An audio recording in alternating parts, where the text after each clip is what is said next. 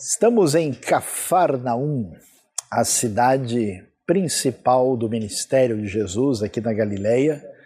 Ao fundo nós podemos ver uh, o que é as ruínas da cidade antiga, da pequena Cafarnaum, e mais ao fundo estão as ruínas também da sinagoga de Cafarnaum. Quando nós lemos em Marcos capítulo 9, verso 33, nós vemos que Jesus está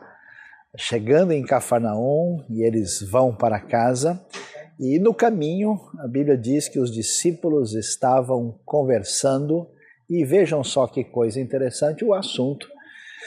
era liderança. Eles estavam discutindo entre eles quem seria o maior. É muito interessante observar como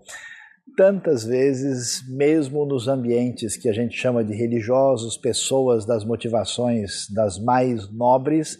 às vezes perdendo um pouquinho do foco da missão é a ideia quem tem a primazia, quem tem a maior importância, quem deve estar em primeiro lugar. Jesus então chega ali, eles estão em casa, é interessante aqui, nós temos pequenas casas da época e e, tradicionalmente tem se descrito ali uh, uma casa muito especial que é reconhecida como a casa de Pedro ou da sogra de Pedro, onde certamente era o ambiente onde Jesus tantas vezes esteve ali com os discípulos.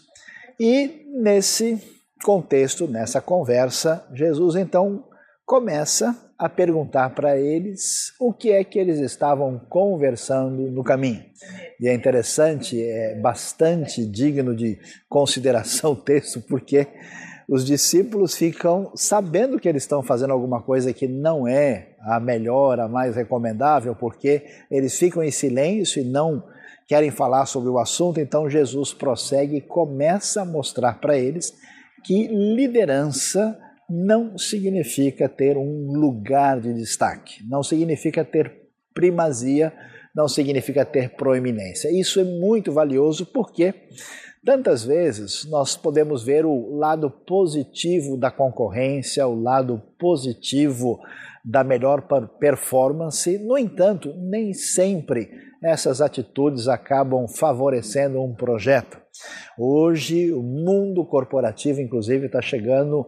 à conclusão do valor ah, de interagir, de ter uma espécie de cooperação entre as diversas partes, como isso tantas vezes é muito mais saudável do que a mera concorrência que pretende apenas colocar o outro como uma espécie de inimigo, alguém a ser vencido, alguém a ser batido. No primeiro momento a ideia parece interessante, mas de certa forma podemos dizer ela não tem tanto futuro assim. E assim,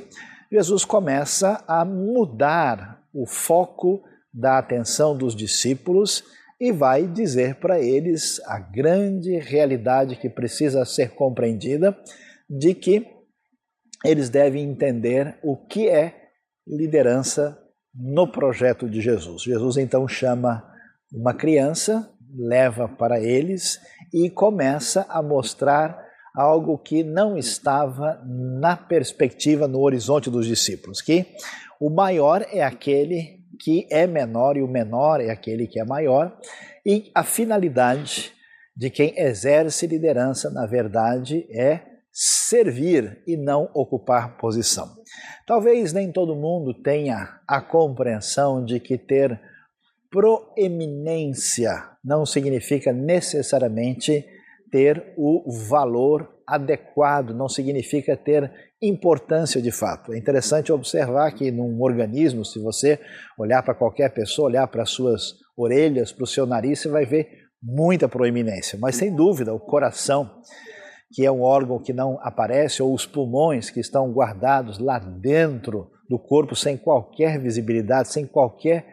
é, proeminência, eles têm valor completo no sentido de sustentação da vida, de sustentação do indivíduo. Portanto, nós devemos aprender com Jesus aqui o valor de que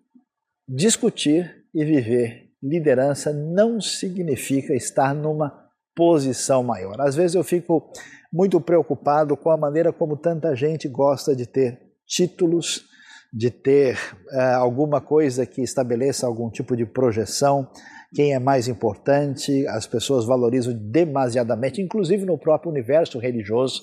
os diversos títulos que parecem, de alguma maneira, mostrar uma importância maior. Jesus sugere que a liderança verdadeira é uma liderança que significa uma libertação dessa projeção de uma imagem, de uma busca psicológica inconsciente de um valor que a pessoa imagina que deve ter e que, na verdade, não consegue, por isso ela procura, de alguma maneira,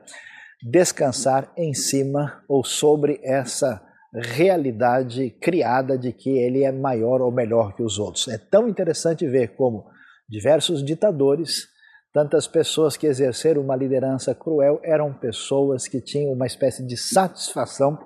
de sentir-se superior aos outros, enquanto que a proposta de Jesus é: se eu sou líder, se eu sou líder no sentido cristão do termo, significa que a minha vida vai de alguma maneira conduzir